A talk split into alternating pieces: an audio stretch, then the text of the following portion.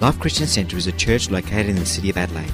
It is made up of people from different backgrounds and walks of life who have been transformed through a relationship with Jesus Christ. For more information, visit us online at www.life-church.com.au.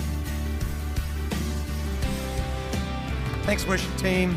You have your Bibles, James chapter 5. James chapter 5, verse 10. Brothers and sisters, as an example of patience in the face of suffering, take the prophets who spoke in the name of the Lord. As you know, we count as blessed those who have persevered. You have heard of Job's perseverance and have seen what the Lord finally brought about. The Lord is full of compassion and mercy. The Lord is full of compassion and mercy. Irrespective of your preconceived ideas about God, He is full of compassion and mercy. And so, Lord, as we go to the Word, I just pray that by the Holy Spirit you would speak to us. Bind every spirit of fear and intimidation. Every preconceived idea, we come against it in Jesus' name. Just let there be a freedom to speak and to hear the word of the Lord. Let there be a spirit of wisdom and revelation that we would understand things by the Holy Spirit, Lord God. Father, we, we come to the word with a heart that says, Speak to me, Lord. Speak to me, Lord, by the Holy Spirit. And I just thank you for what you're going to do today.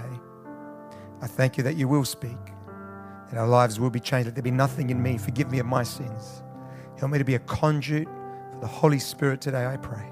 And I thank you for what you're going to do in Jesus' name. Amen and amen. It's the last message in a series that we've been in over the last few weeks, building a spiritual hedge. Uh, over the last few weeks, we've been looking at the life of Job, and um, the context is God's words to Satan, who said to him, Have you considered Job? It's an interesting scripture, and uh, when God goes to Satan and says, Have you considered Job? He wasn't saying, Have you considered, you know, have you kind of caught up with him lately? No. Have you considered putting him through a trial, a tribulation? Satan replies, well, he's kind of saying, I mean, it's in between the lines, is my version. Well, I kind of have thought about it, but have you not put a hedge around him and his household and everything that he has? His flocks and herds and spread throughout the land. Satan says, You've put a wall, a barrier around him, and because of that, I can't actually get to him. I'd like to get to him, but you've put a hedge, a wall, a barrier around him, and I can't get to this guy. And so, over the last few weeks, we've been un- unpacking this scripture, this concept about building a spiritual hedge. We've looked at the purpose of the hedge to protect us from harm. The enemy says, I can't get to him because there's a hedge, there's a wall there. We've talked about the reason why we need one is to protect us from harm, to enable us to flourish. We talked about how to build three specific hedges that are embedded in the verse the personal hedge, family hedge, possessions hedge. And we've talked about the fact that if we do have a spiritual hedge in our lives, we know that ultimately it's by the grace of God. It's not something that we can do necessarily or develop, but, uh, but ultimately it's by the grace of God. But we also said that there are things that we need to do. Uh, we're not passive observers, we are active participants in the building process. It's like a plant, like growing a plant. Growing a plant is very simple, apparently. It's never been simple for me. but apparently it's really simple. You put a seed in the ground, you water the seed, you fertilize the soil, it's we do our part.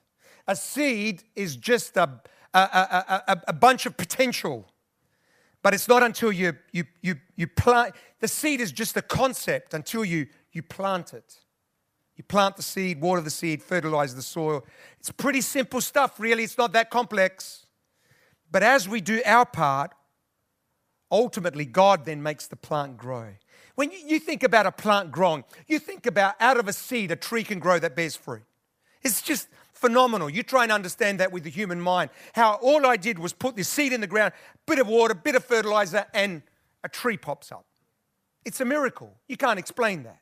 You can't do that. You can't do that. A scientist can't do that. A professor can't do that. We can't do that. It's a miracle. It's what God does.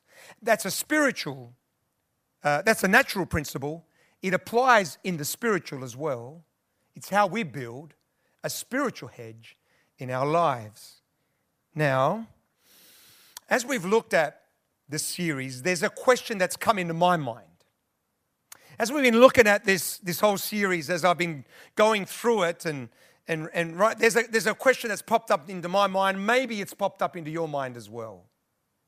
Because the easy thing for me was kind of leave Job. Let's move on to the next uh, series. It's a bit of a complex question. Maybe we just leave it alone. No one's brought it up, so it's all cool, but you know, your pastor's honest. Sometimes. Um, and there's a, there's a question that I believe needs to be answered in the story, in the text, and that is this. If Job was such a godly man, a man that feared God, shunned evil, blameless, upright, a man of integrity, the kinds of things we've been saying we need to have to build a spiritual hedge, then why was Job's hedge compromised? Why did Job go through this trial that affected his life, his family, and possession? Why did Job go through this trial that nearly destroyed him? If he was such a good man, if he was such a godly man, if he was, if he was, if he had the qualities that we are saying we need to build a spiritual hedge, how did the enemy get through? I mean, if we're going to do the work of building a spiritual hedge, a wall, a, boundary, whatever you want to call it, and the enemy can still get through, what's the point? Why do the work? Why go to the trouble? Fair question.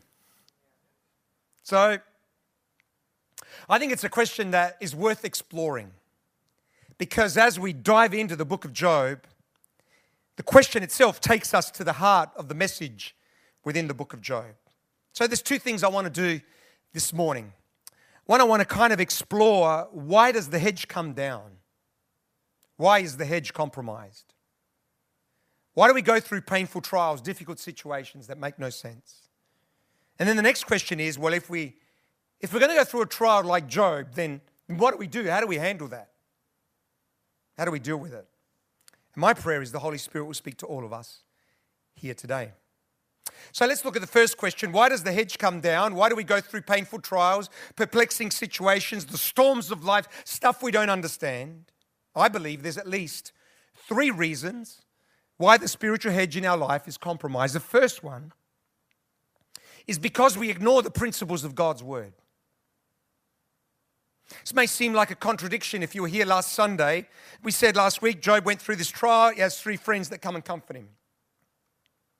They all, they, they all three essentially said exactly the same thing. They said, Job, if you're suffering, means, means that you've done something wrong. They had a concept, their theology was really, really simple. Good things happen to good people, bad things happen to bad people. Eliphaz says this As I have observed, those who plow evil and those who sow trouble reap it. In other words, Job, let me explain to you why you've just gone through what you've gone through, why you've gone through this severe trial. Because there's sin in your life, you deal with the sin and everything's going to be okay. Now, I'm going to come back to this in just a moment. What they were saying was true, but it did not apply to Job. It did not apply to Job. But what they were saying was true. And the principle itself is a principle that runs right throughout the scripture. Again, it's a planting uh, analogy. Galatians chapter 6, verse 7. Listen to what it says. It says, Do not be deceived, God cannot be mocked. A man reaps what he sows. Don't be deceived. God cannot be mocked. A man reaps what he sows.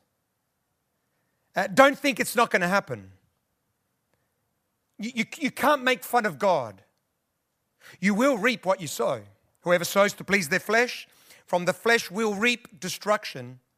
But whoever sows to please the Spirit, from the Spirit will reap eternal life. It's a, it's a law of nature, it's a principle in nature, it's also a principle in the spiritual. Whatever you sow, you will reap. If it's, if it's, um, uh, if it's good seed, it's going to reap good things. If it's not, it's, it's going to reap bad things. And don't, don't be deceived about that. Some people think, oh, you know what? I'm going to plant an apple seed, but I'm hoping to get watermelons. How many people know that's just, that's just something's wrong? And yet we do that all the time. we, we, we continuously sow something that's negative, but we expect to get a positive result. And don't be deceived. In other words, it's going to happen.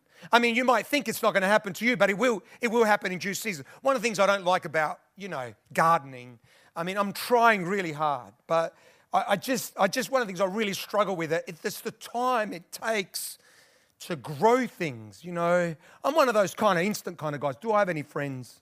I like to plant the seed. I want to pick something tomorrow. All right, not tomorrow, but the week after. That's the kind of guy I am. But, you know, in gardening, you got to plant the thing. I'll tell you the story. I don't know if I told this story. I think I said in Italian service. I can't remember.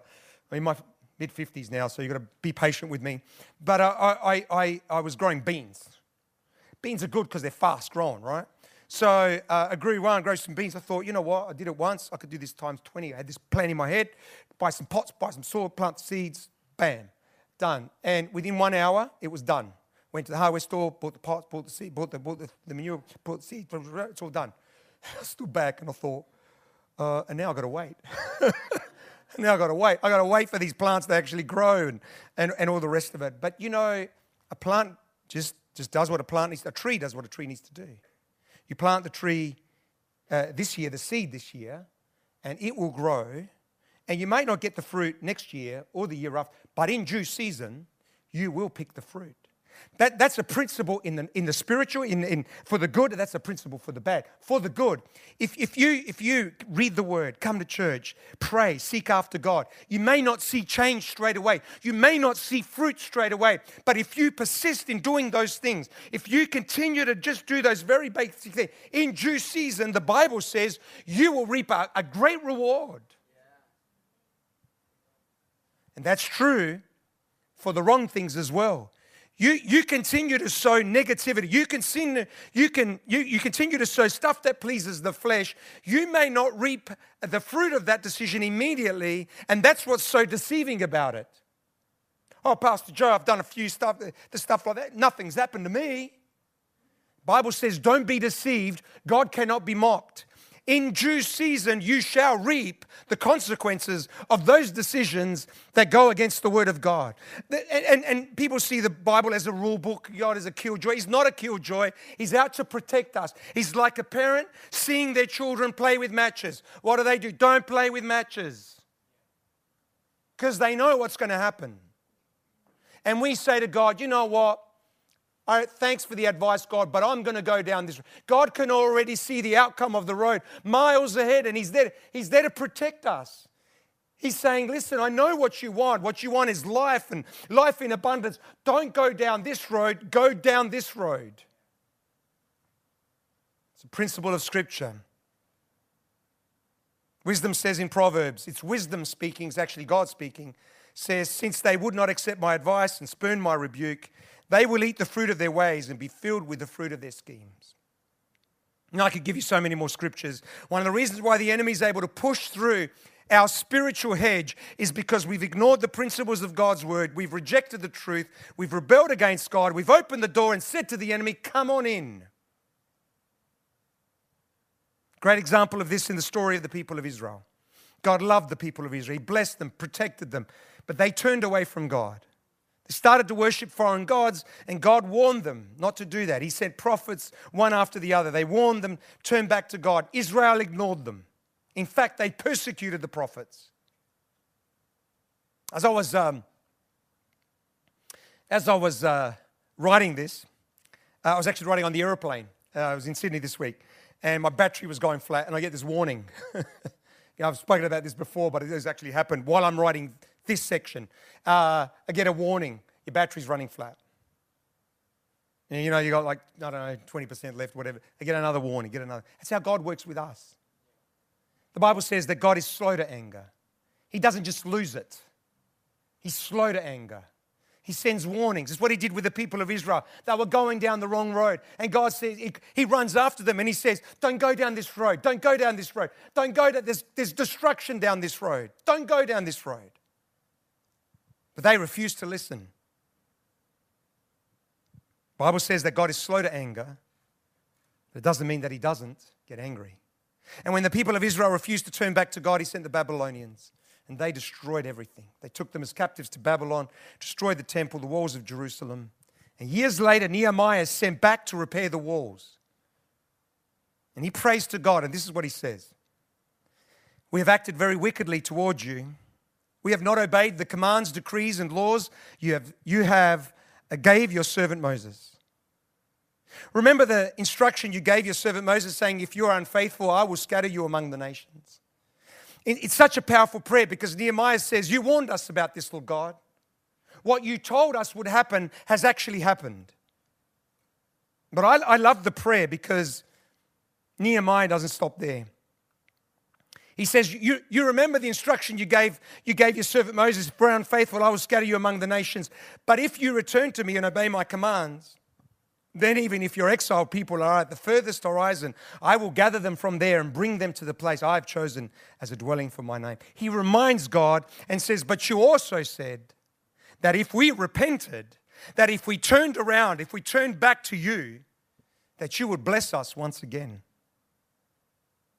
One of the reasons why the spiritual hedge in our lives is compromised is because of disobedience. Sorry, the Bible says God is slow to anger, but He's abounding in love.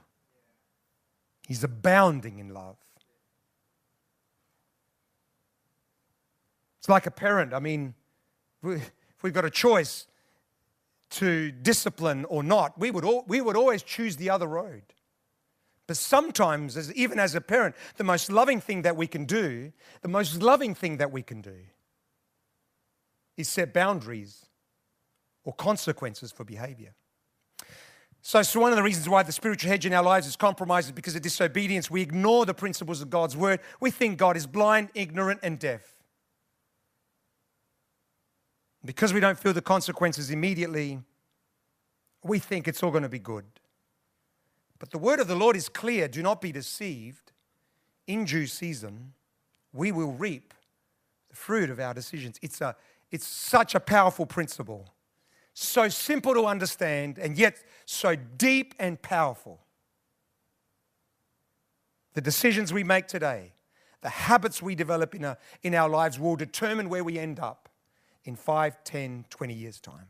First reason why the hedge comes down is we ignore the principles of God's word. The second reason why the hedge is compromised is not so much because of what we do, but more because of what we don't do. We fail to build or cultivate the hedge. Great example of this in the in, in, with Hezekiah, Sanballat threatened to come against him. Hezekiah knew he was coming and he prepared for the enemy. Sanballat, who was, a, who was an enemy to Israel, said, I'm coming back next year and I'm going to deal with you. And so, what did Hezekiah do? The Bible says, then he worked hard.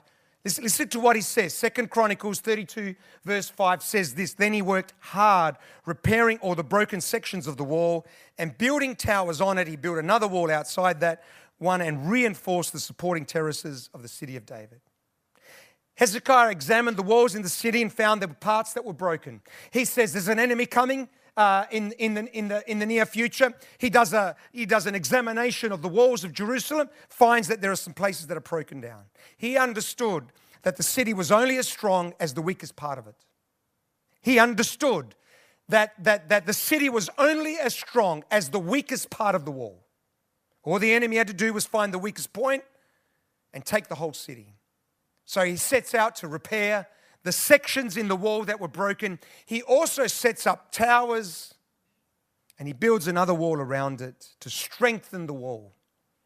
Reason why some people experience trials, challenges, difficulties is because they refuse to do anything about the hedge, the wall, the issues in their lives It can be a marriage that's in trouble, but they refuse to get help. It can be an illness, but they refuse medical attention. It can be anxiety, but they're too afraid to get help. See a counselor, speak to a doctor. I don't want to do that. It's too hard. Then I, then got to talk about what's going on inside of me. I don't want to do that. And, and they, they know that there's a, there's, a, there's a breach in the wall, but they refuse to do anything about it. Slaves to porn or an addictive behavior, but refuse to get help. So it's not so much because of what they do, but what they don't do. They love God, they want to serve God, they, they, they want to please God, they want to do the right thing. They don't act, actively go and sin. That's not what they want to do. They want to please God, but they refuse to build or repair the hedge or the wall. I like what the Bible says about Hezekiah. It says Hezekiah worked hard repairing all the broken sections of the wall. He did an assessment of the wall and he worked hard to repair those sections. Takes a lot of energy and effort to do some to deal with some of the brokenness in our life. It, it, it, it, it, it takes a lot of work to deal with some of the, the, the brokenness in our lives. And when the Bible is speaking about the wall, it's usually speaking about the soul. Most of us know what physical health looks like. We know we're supposed to eat vegetables and fruit and everything that tastes terrible. We know we're supposed to eat that kind of stuff, right? We know how to take care of the body, exercise, blah, blah, blah. If we've been in church any, any length of time, we also know how to take care of ourselves spiritual, spiritually. We know we should read the Bible, pray, and, and, and, and, and, uh, and come to church. We know that if we're going to have spiritual health, they're the kinds of things that we need to do. But how do we take care of the soul? We're not so sure how to take care of the soul. How do we take care of the mind? How do we make sure that we have a healthy mind? How do we take care of our emotions, our will, the soul? Most of the pain that we experience in life has to do with the emotions, it doesn't have to do with the body.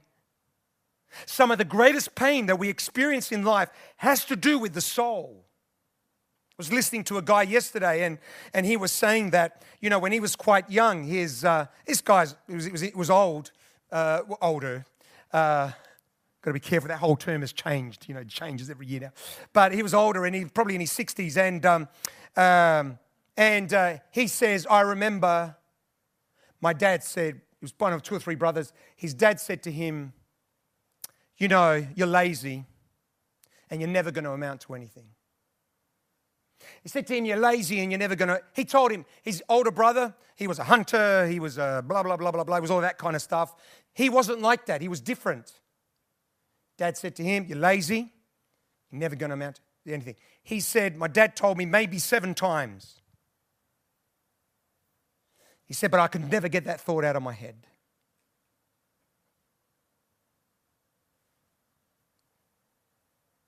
He said, I repeated it in my head hundreds and hundreds and hundreds and hundreds and hundreds of times.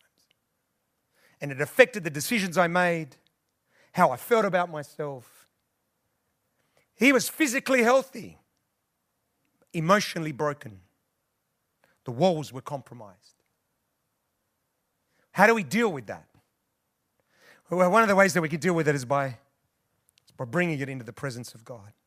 I love what Hezekiah did. Just listen really carefully. What did Hezekiah do? N- number one, number one, he assessed the walls and he said that it's broken here. It probably sounds like nothing, but actually it's one of the most powerful things that we can do in our lives is actually acknowledge the pain. Acknowledge the source of brokenness. What is the first point in AA?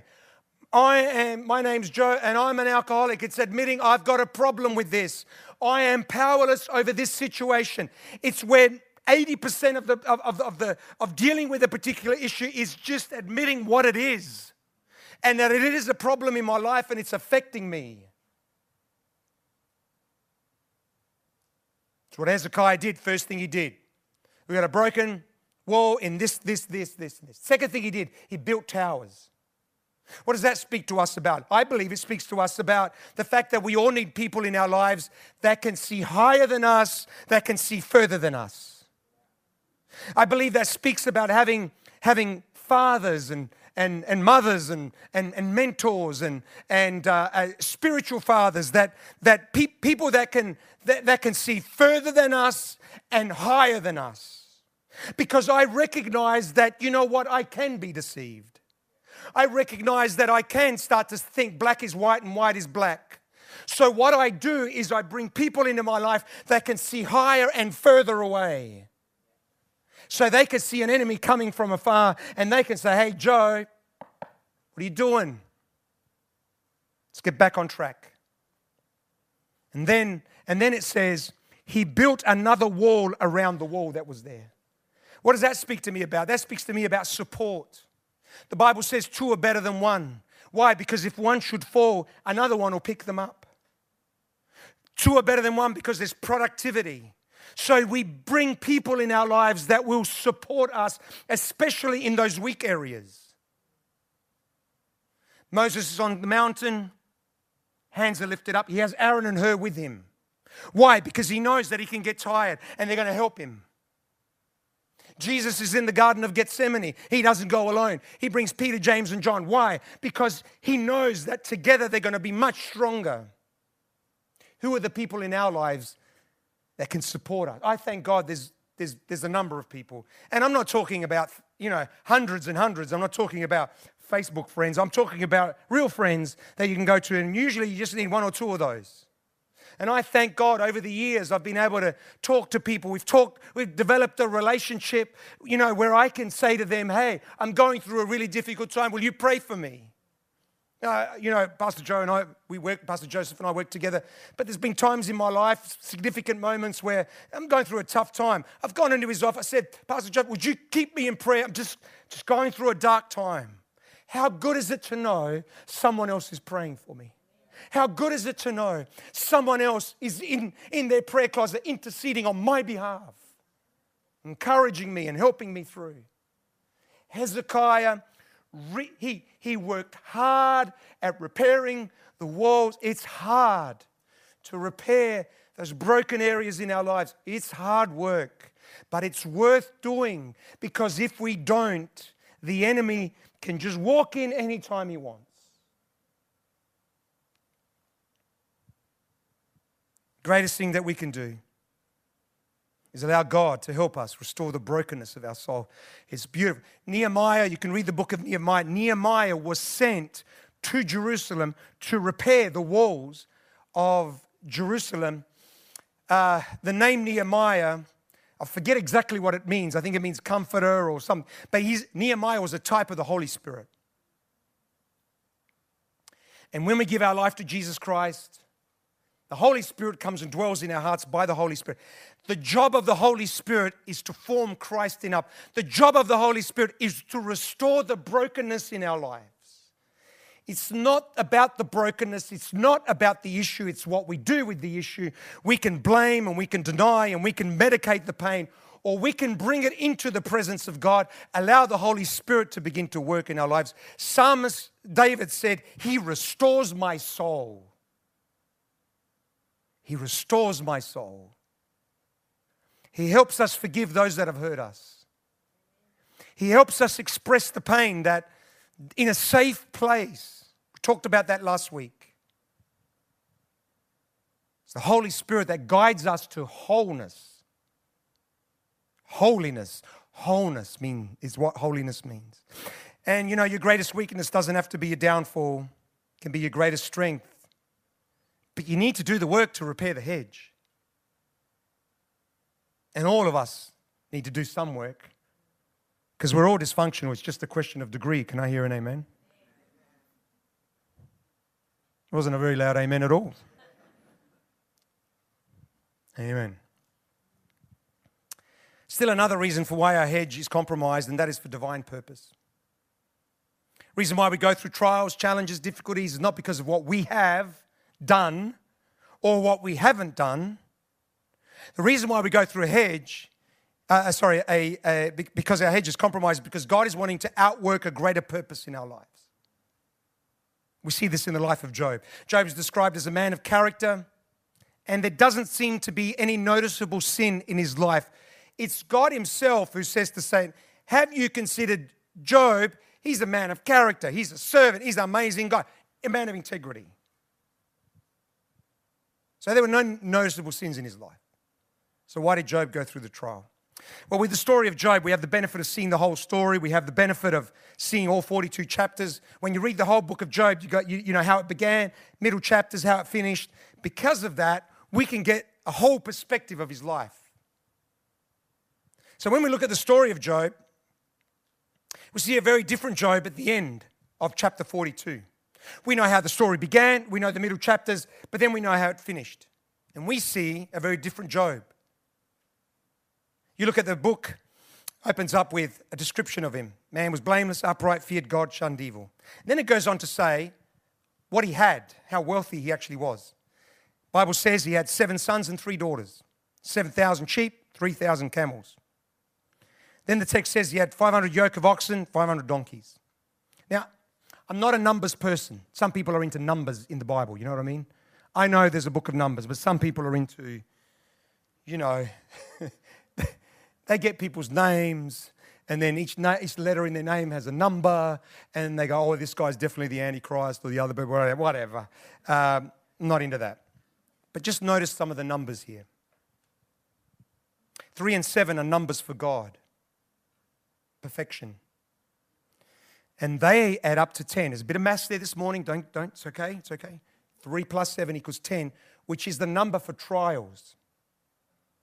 And the number 5 in the Bible is the number for grace or favor. Uh, 500 yoke of oxen, 500 donkeys, they add up to 5 and 5 equals 10. There we see the number coming up again, which means trial. Now, some of you might be looking at me a bit funny about 5 meaning grace. Let me just give you one example in the Bible where uh, number 5 appears as a significant number. Um, how many people know how many books there are in the Pentateuch? Five. There you go. Five books. The, the wow, that's a revelation. Uh, that's what I was looking for. Come on, guys, help me out here a bit. I worked all, week on that, you know. Um, you know, the Old Testament, the guys in the Old Testament and the New Testament, all they had was the first five books of the Bible. And with contained in those five books of the Bible were the promises of God, the grace of God, the mercy of God, the love of God, the blessing and the favor of God. It was all in those first five books of the Bible. So, just in those first few verses, you have the whole purpose of the book. Here was Job, who was impeccable, blameless. And yet his relationship with God could go deeper. How do we know that? Job 42 5, my ears had heard of you, but now my eyes have seen you. My ears had heard of you, but now my eyes have seen you. What he's saying, I used to know you this much, but now my eyes have, have seen you. I have a much deeper revelation of who you are. What helped him to get there was a trial that was caused by his hedge being compromised. What got him through the trial was the grace of God and the favor of God and the blessing of God. Keep reading on right at the end, and the Bible says that God gave him, I can't remember, was double everything he had before the trial. As one person described the book of Job, he described it as a love story. The reason why God will at times allow our spiritual hedge to be compromised, allow us to go through a trial, be tested, the dark night of the soul, is because God is wanting to do a deeper work in our lives. It's because God is wanting to reveal Himself to us in a deeper way. God's not so much interested in our comfort as much as our relationship with Him. God says in Hosea, I don't want your sacrifices. I don't care about your sacrifices. I want your love. I don't want your offerings. I couldn't care less about what you bring to the table. I just want you to know me. I want you to know me. It's the heart of God for you and me. It's God wanting us to know Him in a greater, deeper way, not in some superficial way, religious way, but to have a close friendship with Him. I talked about it earlier on in the baby presentation. What is the primary purpose for each and every one of us? The primary purpose for each and every one of us is to know God and to love Him. Our mission here at Life is we want people to know God, grow, grow together, and serve others. I'm the pastor, I should know that, okay? Just stay with me on this one. I'm committed to the vision. Jeepers creepers. our, our, our, primary mission is to know God and not to know God. Oh, well, I, I've, I've given my life to Jesus. I'm saying, no, it's not to know God like that. It's to know God in a deep way.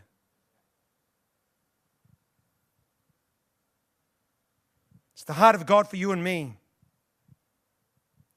He's wanting us to know Him in a greater way, not in some superficial way. Think about the kind of relationship you want to have with your spouse or with your friend. It's the kind of relationship God wants to have with you and me. Are you happy with a friendship that's superficial? Oh, love my friends. Yeah, we just talk about superficial stuff. Oh, they're my best friends. It's not the kind, it does nothing to us. It doesn't move us one little bit. Our 65,000 Facebook friends, they doesn't move us one bit. It's all about narcissism and making us feel good because we've got that many friends. Sorry, I just thought throw that in just for free. That's for free, all right? Um, what, what, what, what, is the, what is the one thing we crave in our generation? I tell you what we crave more than anything else in this, in this generation it's friendship.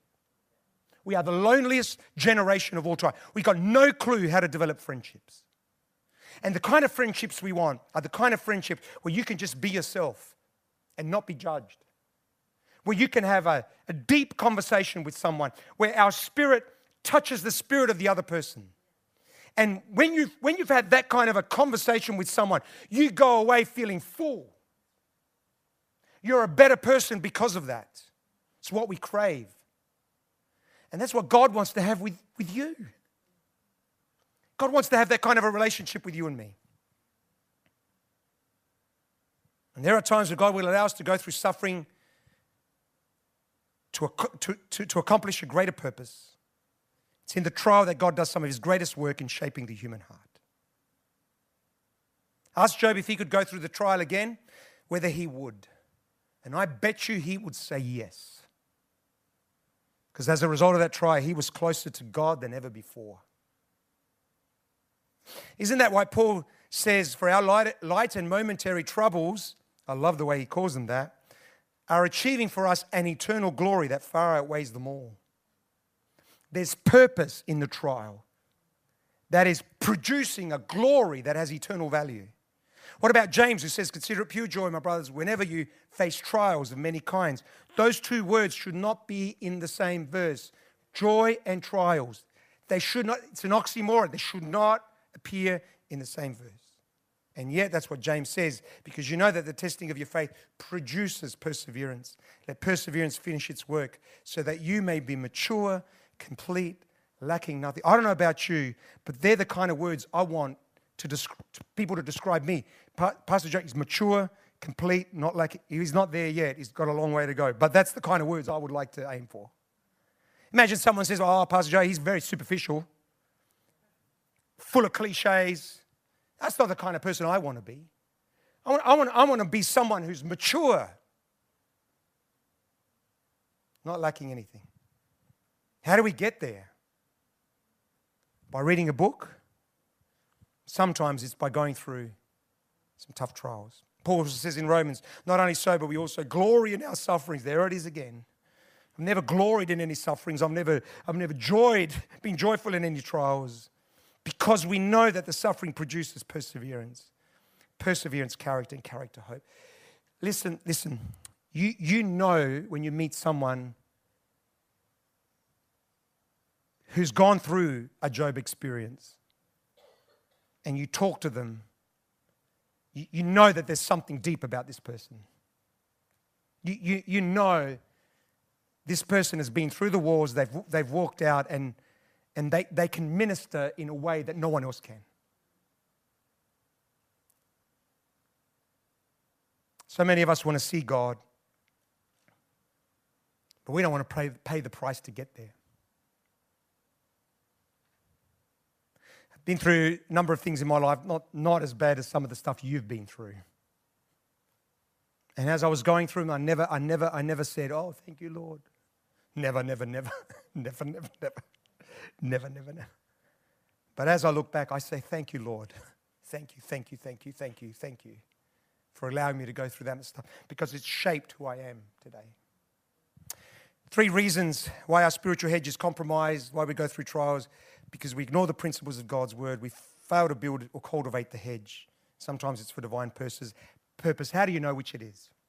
How do you know what, what you need to do? Where, irrespective of why we're in the trial, there's only one way to get through it, and that is to do what Job did. Job cried out to God. Job 23 says, If only I knew where to find him, if only I could do, go to his dwelling. But if I go to the east, he's not there. If I go to the west, I don't find him. When he's at work in the north, I don't see him. When he turns to the south, I catch no glimpse of him. I can't hear God, feel God, or see God. And yet he presses into God. He doesn't move. He perseveres in the presence of God until God begins to speak. If we're going to get through a trial, a painful trial, a situation that is not going to change, it's not fixable, makes no sense, where God seems powerless and absent, the Greatest thing that we can do is press into God. Don't leave. Persevere until God begins to speak. It's go into the presence of God because that's where the answers are going to be found. It's in the presence of God that God begins to convict us of sin. It's in the presence of God where God begins to say, Hey, Joe, we've got some stuff that needs to change. Suddenly we can see things in our lives we couldn't see before. We start to confess it to God. Blood of Jesus cleanses us from all unrighteousness. And God begins to do a work in our lives. It's in the presence of God that God begins to say, This is the way, walk ye in it. But God gives us the grace to make the phone call, to make some tough decisions. It's in the presence of God where God reveals himself in a, in a, in a powerful way. Notice what James says, brothers and sisters, as an example of patience in the face of suffering, take the prophets who spoke in the name of our Lord. As you know, we count as blessed those who have persevered. You've heard of Job's perseverance and have seen what the Lord finally brought about. The Lord is full of compassion and mercy. Where did Job persevere? I tell you where Job persevered. He persevered in the presence of God. He persevered in the presence of God. So often, when we go through a trial, we need to be careful that we resist the temptation to blame, to deny the reality of, to medicate the pain. There are ways we can deal with it, but they're not going to help us get through it. Greatest way that we can deal with the pain is by bringing it into the presence of God. It's what Job did. And he didn't move. He didn't move. He refused to move. There's times in my life where I've said to God, just going through some stuff. I, I don't get, I don't get what, I don't understand what you're doing, Lord God. Either God is real or He's not. If He's not real, then let's just do something else. But if He is real and He is sovereign and He's the creator of the heavens and the earth, then I kind of want to know what's going on here. And there's times I've gone into the presence of God, no answers. I say to God, you know what? I'll be back tomorrow. and nothing the other. I'll be back the next day. I'll be back the day after. I'll be back next week, next month, next year. I'll be back here because I've got nowhere else to go. The disciples said to Jesus, You're the only one who has the words of life. Where else am I going to go? When I got baptized in water some years ago, they said to me, Do you believe Jesus died on the cross for your sins? I do. Are you willing to serve him all the days of your life? I said, I will. And that means through the good times and through the bad times. God has blessed me in so many different ways. But it's even through the trials, I'm going to serve the Lord. I love, I love Job. I love Job. I love, I love Job. Job had experienced the incredible blessings of God. And now he's in the trial. And his relationship with God just goes to another level. And while he's in, while he's in the in, in the in the, the darkness of the valley, he says, I know my Redeemer lives. And one day I shall see him. For he knows the way that I take. He knows. He knows. I can't hear him. I can't see him. I, I, I, I don't know where he is. I, it feels like there's a ceiling, but he knows the way that I take.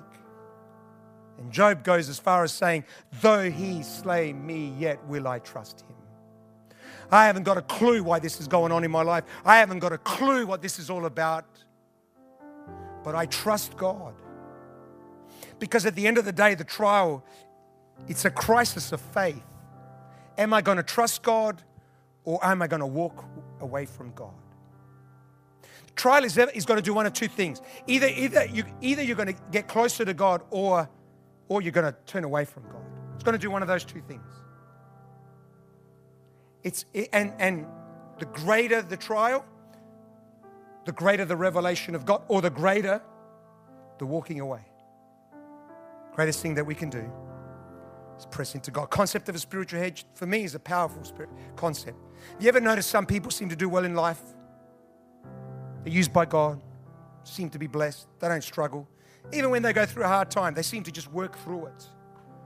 I don't like people like that. Can I hear an amen? I just don't have only friends out there. I just don't like them. If you look closely at their lives, you will see that they have been intentional about building a spiritual hedge. So that when the trial comes, they're ready for it. They've been preparing for years. And it's the grace of God that gets them through. I wonder today, how's the spiritual hedge in your life going? If you could get a picture of the hedge, the wall in your life, what does it look like? Here's the deal we all have work to do in our hedges. We all need to repair some gates, some broken sections. It's a lifelong exercise. I know where they are in my life. I, I, I know where I've got to deal with stuff. I know. And I'm praying, Lord, strengthen.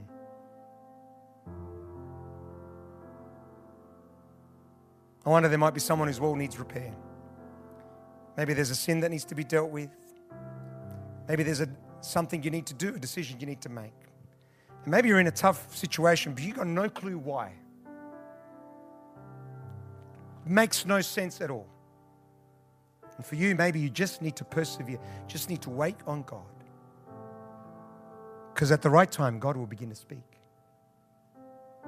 He will speak. He can't help it but speak. God allows us to go through stuff, but He's watching and waiting. We may not feel His presence, but He's there. And at the right time, He will speak.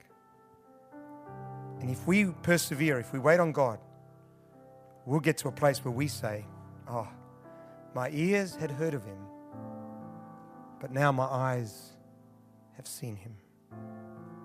By the grace of God and for the glory of God. Can I hear an amen? In the name of Jesus. Stand with me.